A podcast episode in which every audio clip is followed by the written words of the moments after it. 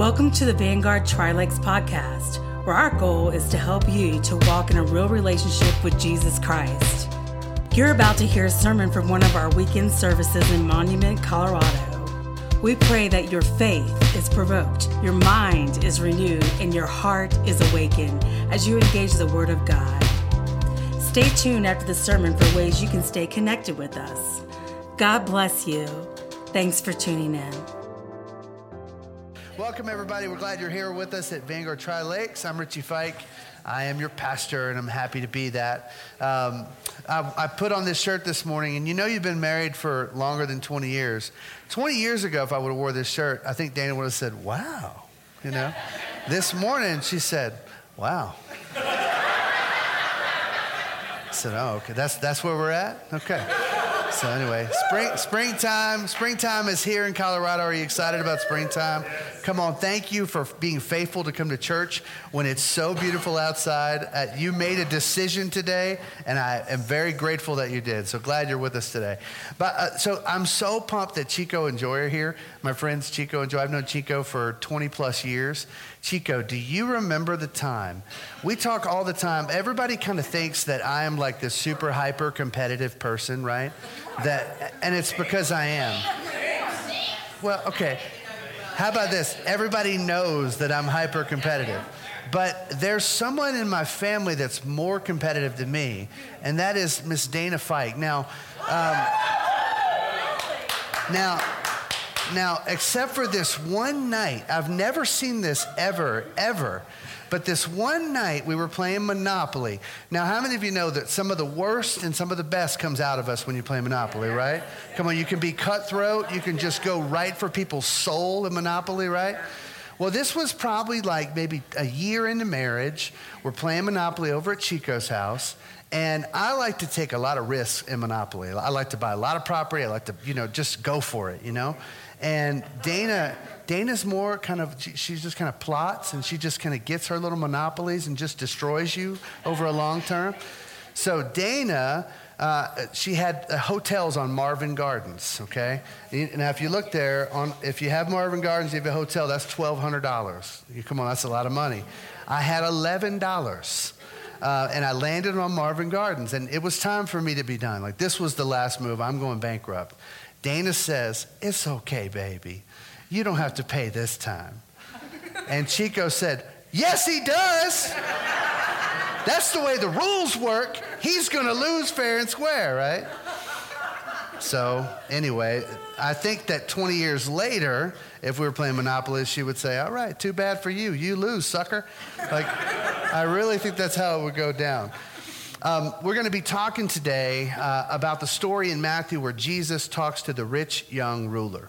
Um, by the way, he was not a rapper. I know that some of you guys that listen to hip hop, there's a lot of young rappers, like there's a guy named Rich Homie Quan uh, right? There's like, you know, there's a lot of young this, young thug, young this. So, but this guy is rich young ruler. He's not a rapper. He actually was a rich young ruler. And I thought about this clip. I want to show you this clip from Wall Street just to kind of set the tone for the kind of spirit and attitude that we're up against as we go into this passage. Watch this. What's your number? Sorry? Oh, we'd start you at 300 like everybody else. I mean, as a partner, I only pull in 600, and the bonus is. No, no, no your number. The amount of money you would need to just walk away from it and live. See, I find that everybody has a number, and it's usually an exact number, so what is yours?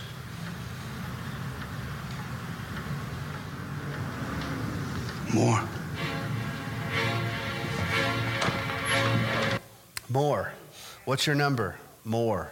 More. That's kind of the culture that we live in. And maybe, just maybe, if you were honest with yourself, there's a part of you that feels that way. That you go, my job on earth is to get as many hotels on Marvin Gardens as possible, right? More, more, more. And that's the culture that, that Jesus is going to push against today as he talks to this guy, the rich young ruler. Um, we're in the Gospel of Matthew, and there's a phrase later in the, serv- later in the sermon. I'm going to show it to you in the message translation. Uh, he calls this the great reversal. Jesus was so good at taking someone's questions piercing through the intention of the question and then flipping it on its ear. In modern times, we would call it rejecting the premise of a question. Politicians are great at this. You ask them a question about, you know, healthcare and they pivot to something else, right? This is what they do. They reject the premise of the question and then they just give you the answer they want to give. What Jesus would do is he would pierce through the question and then he would have you really take a look at what's really going on in your heart. So that's where we are today. Matthew 19. If you have a Bible, open up. If you have a device, fire it up. Or if you have eyeballs, just look up here on the screen. Uh, Matthew 19, verse 16. It says this And behold, a man came up to him, Jesus saying, Teacher, what good deed must I do to have eternal life? It's a really good question, isn't it? What, what can I do to get eternal life? What can I do? What can I achieve? What can I accomplish so that you will give me eternal life? And he said to him, Why do you ask me about what is good? There is only one who is good. If you would enter life, keep the commandments. Now, again, this is Jesus rejecting the premise of the question. He's rejecting our questions, our perspective, our pursuits, because he knows that they're flawed. And he also knows that the questions that we ask reveal our values. Have you ever been to lunch with someone? This makes me crazy. Have you ever been to lunch with someone who asks you absolutely zero questions? Right? You sit across from them and you say, tell me about your family. They tell you about their family. And you're waiting for them to say, tell me about your family. They don't, uh, right? You say, well, so how's life? They tell you about how's life. You're waiting for them to say, how's your life? They don't, right? So sometimes the questions we don't ask also reveal a lot about who we are, right? But the questions we ask reveal our values.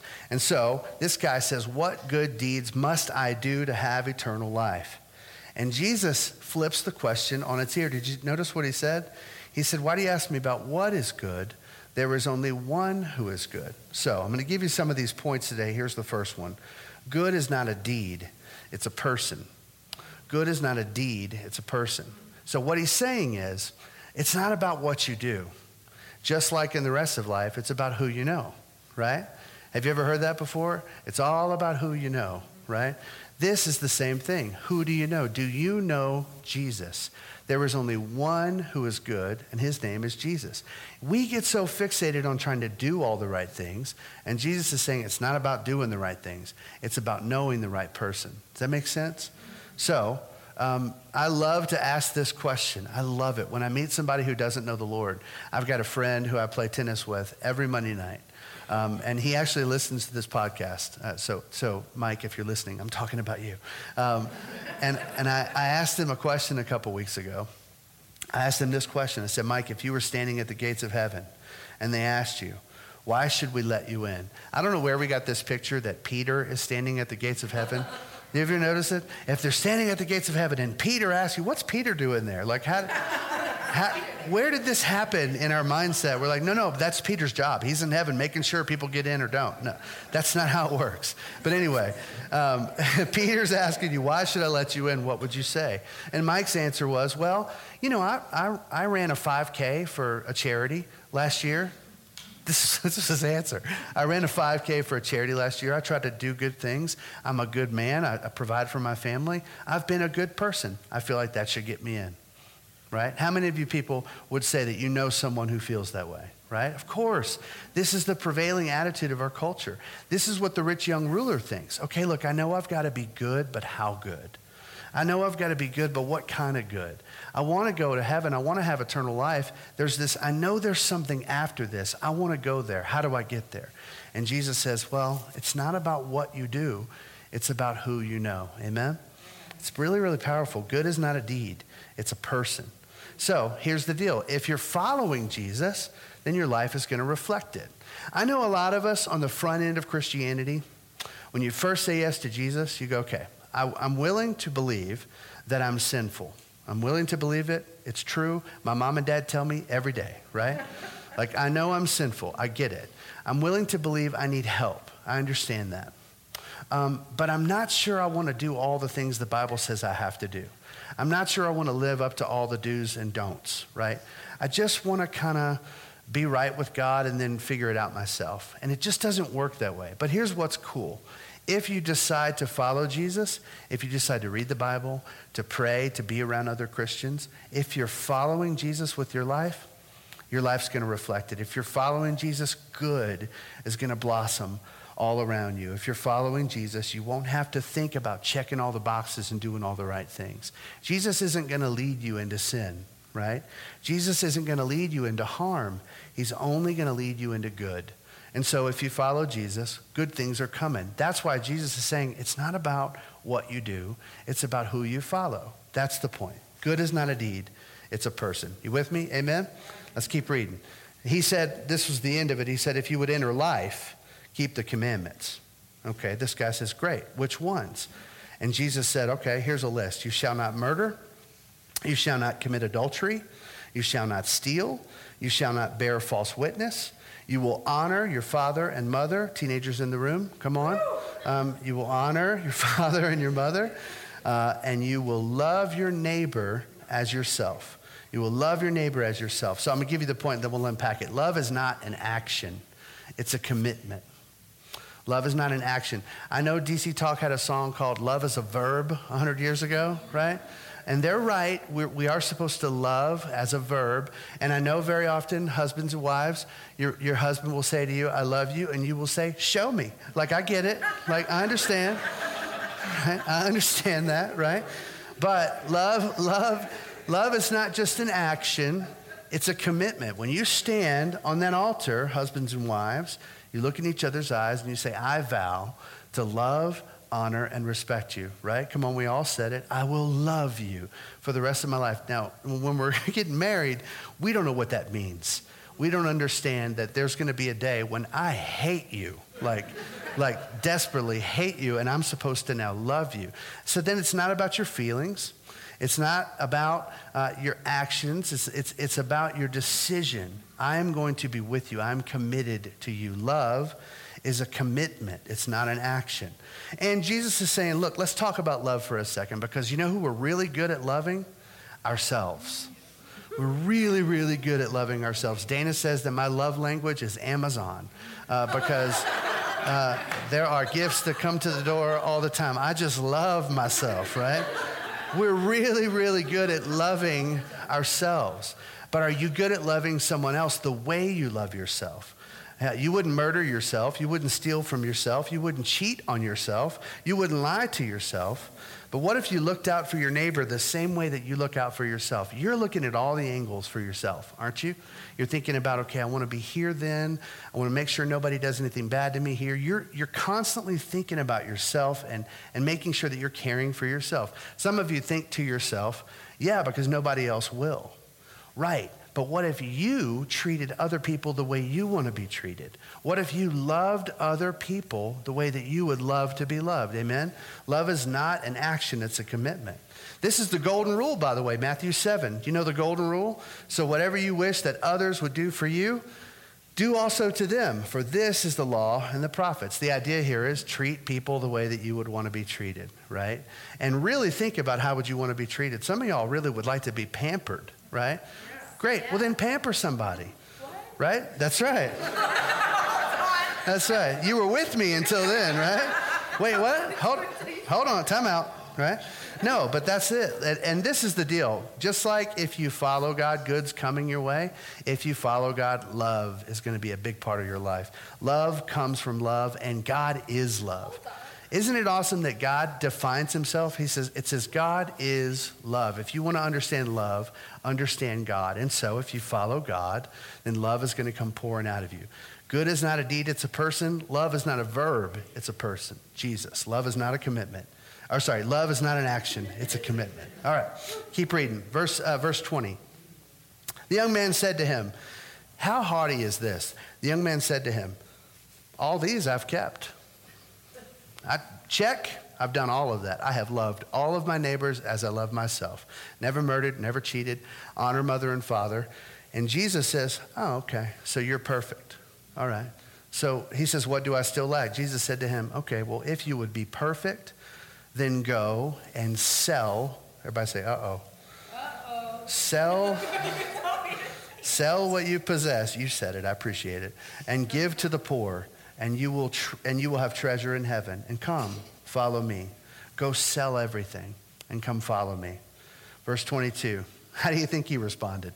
When the young man heard this, He went away sorrowful, for he had great possessions.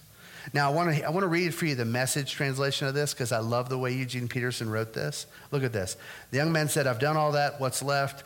Jesus says, If you want to give it all you've got, Jesus replied, Go sell your possessions, give everything to the poor, all your wealth then will be in heaven. Then come and follow me. And I love it. It says, That was the last thing the young man expected to hear. And so, this is a great word crestfallen. He walked away. He was holding on tight to a lot of things, and he couldn't bear to let go. So, let me just ask you a question, and you can squirm a little bit. Is that you? Are you holding on tight to your stuff? Are you holding on tight to your plans for your life, to your dreams? Are you holding on tight to stuff in your heart that the Lord's saying, if you'll just trust me, if you'll just surrender, I can do a lot with your little, right? Are you holding on tight? If you're looking for a way to make God accept you, then you're asking the wrong question. This is the thing. This guy is coming up to Jesus. He's heard good things about this rabbi that's changing the world. This, by the way, is all the way into Matthew 19. A lot has happened. He's heard a lot about this guy. And Jesus, go, Jesus says, Okay, I'm glad you're asking these questions, but I've really got to penetrate into why you're asking them. This guy is a rich, young ruler, a lot of money, a lot of life ahead of him right? And he's in charge. I feel like, um, remember Coffee Talk? Remember Coffee Talk on Saturday Night Live? Where she said, um, the Holy Roman Empire was neither holy nor Roman nor an empire. Discuss. I am neither rich nor young nor a ruler, right? So I can't relate to him, and maybe you feel that way. But this guy is powerful. He's got money, and he's trying to figure out okay, how do I take some of this power with me into eternity? It just doesn't work that way. It just doesn't work that way. And what I love about Jesus is he's, he's teaching us something that we need to know, and that is this salvation is not a destination, it's a process. Salvation is not a destination, it's a process. Wouldn't it be awesome if the moment that you said, okay, so I'm a sinner, check, I understand that. Jesus never sinned, check, I understand that. He died for my sin, check, I understand that. If I accept what he gave what he gave to me the mercy of jesus then i get to go to heaven check and then right then we all just teleported into heaven. Wouldn't that be amazing? No more trouble no more drama no more tension no more sin no more struggle. It'd be amazing. Or you could think about it this way that jesus saved you so that you could be a part of what he's doing on the earth you could be a part of what he's doing right here in the Tri Lakes area, that you could participate in the kingdom of God. I think the greatest gift Jesus ever gave us was salvation, no question. But the second greatest gift is that we get to be a part of what he's doing. This great, big, holy, powerful God is going to use little, silly me to be a part of his kingdom. What a kindness. That's salvation. Now, in the Bible, there are three tenses of salvation, okay? There's saved there's being saved, and then there's will be saved. Okay? So I want to just unpack that for a second so you understand the process. Saved is the moment you confess Jesus as your Savior. When you say, Jesus, I confess that I am a sinner in need of a Savior. Jesus says, Amen. I save you. You're saved. If you were to die anytime in the next 12 seconds, you'd go to heaven, right? Or for the rest of your life, you'll be in heaven. Now, that's salvation. The whole rest of your life is sanctification. That's when you're being saved. The process of that is you learning what it means to follow Jesus. Because it's great that he's your Savior. It's really hard for him to be your Lord. Amen? Come on, believers. Amen. Like it's really easy to be saved. All you got to do is say, I need help. It's really hard to follow Jesus. It's really hard. That's why they say that the, the gate is narrow and few get through it, right? And so if you're following Jesus, then you're a part of that, that few. You're not a part of the plenty. And so you're being saved. The Lord's working things out in you. He's helping you to see yourself as you really are. He's helping you to see Him as He really is. He's helping you to understand the Bible, to understand how to communicate with Him, and how to participate in the building of the kingdom of God. That's being saved. And then one day, when it's all said and done, whether it's an asteroid and you know Bruce Willis doesn't get the drill to go through it, right? like something like that, or there's a zombie apocalypse, who knows? Whatever's going to happen, uh, at the end of it all, We will all die. Everyone in this room is going to die, even you teenagers. I know you think you're infinite. You're going to die, okay? And one day, you'll stand in front of Peter. No, you, you really won't. one day, one day when you die, you will, you will either have lived your life walking with Jesus, and therefore you will be in paradise forever with him, or you won't. It's just that simple. So you're saved, you're being saved, you will be saved. You got it? It's a process. It's a process. Now, the rich young ruler was an accumulator. He was the kind of person that was constantly building wealth. He's our guy in the video. What's your number? More. That's our guy. And even as he's pr- approaching this conversation with Jesus, he's thinking of it transactionally. He's thinking of it like, okay, so what do I got to do to get you to give me what I want? Right? I want salvation. What do I have to do to get it? Jesus is like, man, you don't understand. It's not about transaction, it's about transformation, right? It's about entering into a relationship with me, knowing me, letting me know you, letting me into those secret parts of your heart that you don't tell anybody about, and letting me be in charge of that, letting me f- lead you through a process. That's what it's all about. It's about surrender. It's about surrender. So the guy walks away, he's crestfallen, and now Jesus takes a moment and he says, All right, huddle up, you 12, the disciples. Let me talk about this with you. This is an important moment. V- verse 23. Jesus said to his disciples, Truly, I say to you, only with difficulty will a rich person enter the kingdom of heaven. Verse 24, again, I tell you, it's easier for a camel to go through the eye of a needle than for a rich person to enter the kingdom of God. I didn't bring a camel and I didn't bring a needle, but I think you get the picture, right? Super hard to get a camel through uh, the, the eye of a needle. Verse 25. When the disciples heard this, they were greatly astonished, saying, Who then can be saved?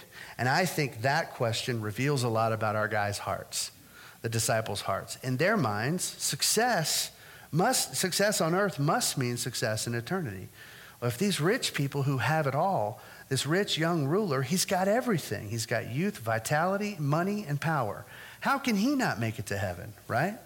It's a good question. Verse 26, Jesus says this He looked at them and said, With man, this is impossible, but with God, all things are possible. Then Peter, it's always Peter, right? Mm-hmm. Peter said in reply, See, we have left everything and followed you. We have left everything and followed you. What then will we have? I think that question's a little gross. Just so you know, as I read it, I see it as a little self important. I see it as a little bit haughty. I see it as a little like, bro, like you should have thought before you said that to Jesus, right? Verse 28 Jesus said to them, Truly, I say to you, in the new world, when the Son of Man will sit on, the, on his glorious throne, you who have followed me will also sit on the 12 thrones, judging, judging the 12 tribes of Israel. So, this is why I tell you, Peter's not at the gate. He's sitting on a throne with Jesus. That's the picture. Now, let's talk about us. Verse 29. And everyone, that's us, who has left houses or brothers or sisters or father or mother or children or lands for my name's sake will receive 100 fold and will inherit eternal life. I'm going to give you the point, then let's unpack it. The gospel is not about morality, it's about life.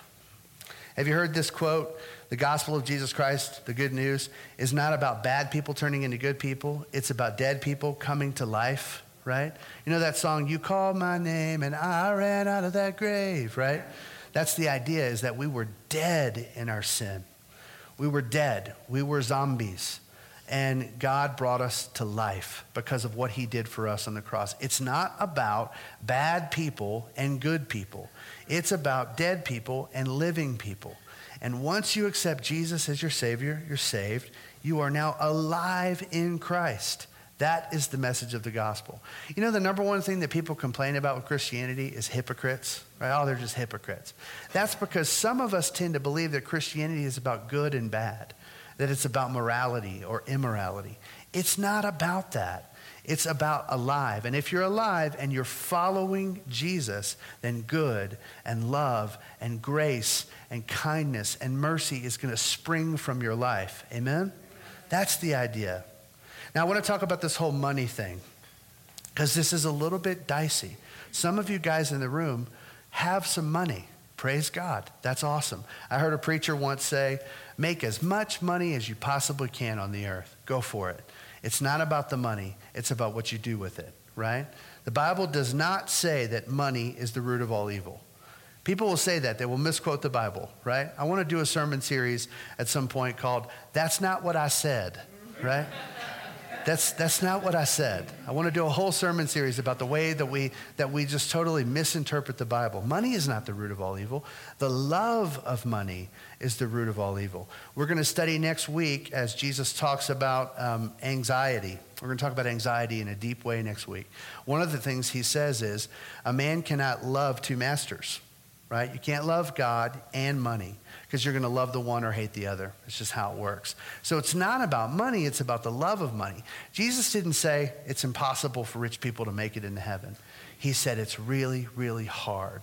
But with God, nothing is impossible.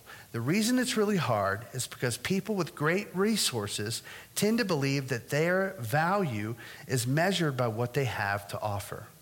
Think about that thought. If you have a lot, then you think you have a lot to offer. So, how can you come before a holy God when you have much and think that you have little? Does that make sense? And people with very little resources don't struggle to believe that they have very little to offer God. People who are down on their luck or downtrodden or no money, homeless, whatever, they have no trouble saying, I need help. I need God. But people that have a lot tend to think, I'm all right. I'm all set. The great uh, Protestant reformer, Martin Luther, uh, on his deathbed, when they found him dead in his home, he had a little note in his pocket. And the note simply said this We are all beggars. This is true. That was the whole note. We are all beggars. This is true. The gospel's not about morality, it's about life. Now, my favorite uh, passage of scripture in the entire Bible is Galatians 5:16. It's my life verse. I don't have any tattoos because I'm afraid of them, but if I ever had one, this is what my tattoo would say. It would say, "Live by the Spirit, and you will not fulfill the lust of the flesh." I love this verse because it allows me to understand that my flesh is very much alive and kicking. My flesh is a real component of my life. Just because I accepted Christ, just because I said yes to Jesus, just because I've decided I want to follow Jesus, it doesn't mean that I don't have days where sin is knocking at the door, right? It doesn't mean that I don't have days where I'm like, you know what, God, I just want to do my own thing today. Just because I'm a pastor doesn't mean that I don't have moments or days where I am just out on my own on the prairie living for self, okay? Can I just be real with you? Every week we say the same thing in the sending, and I need to say it. I am broken and mending and called by the Lord. I'm all of it. And so are you, right? Galatians 5:16 uh, tells us that if we will live by the Spirit, then good's going to come. Right? Good works will always be the result of connection to the Lord, and evil works will always be evidence in the contrary. You look up and say, How did I get here? Well, you stopped following the Holy Spirit. You stopped listening to his voice. You stopped trusting his leadership in your life and you started deciding that you know best, right? Life with Jesus is not about behavior modification. Somebody write that down, remember it, because I think this is one of the reasons why we are experiencing deconstructionalism in Christianity. We have taught people for years and years that in order to be a good Christian, you have to fix yourself. You have to change yourself. You have to decide to be different. And I think that the message of the gospel is if you will enter into a relationship with Jesus, he'll do all that work for you. Amen? Amen? And I think that we get so caught up in the things that we don't do well or the sins that beset us that we try to put on these fake uh, pictures of who we, we think everybody else wants us to be and then we just pretend and we don't have a real relationship with Jesus Christ. We have this fake facade, and all of it is just so that nobody else will judge us. That is terrible. And that's what churchianity has become. We got to get rid of it. I totally agree with the idea that we've got to get rid of it. And I, and I just want to preach against it. It's not about behavior modification, it's not about assimilation. It's about life and living your life following Jesus. Amen? Okay, last one. This, this is probably the hardest one for some of us. Verse 30. Jesus says this But many who are first will be last, and the last will be first. Many who are first will be last, and the last will be first. You guys heard this phrase, upside down kingdom? Have you ever heard this before? The idea is that Jesus just turns everything upside down, right? Everything that we think, every, all the values that we live by, Jesus goes, Yeah, let me show you how you're wrong, right? And flips it on its ear. I mean, the idea here is that we are, all of us, Martin Luther had it right, we are beggars. This is true. I like the word butler. We are butlers. Tell the person next to you, you're a butler. Come on, you're a butler. Anybody here, is there anybody here who would say, I, I have had a butler in my life? Anybody ever had a butler? You've never had a butler? I thought this was the absolute weirdest flex in the history of like sitcoms when um, Philip Banks had a butler on The Fresh Prince of, of Bel Air. Do you know, like this idea, and by the way, I think it was an intentional thing that they were trying to show wealth in America is not confined to white people, right? They were trying to communicate, no, we're a black family and we have a butler. It was this beautiful thing, right? I, I, it was kind of beautiful if you really think about what they were trying to deconstruct there.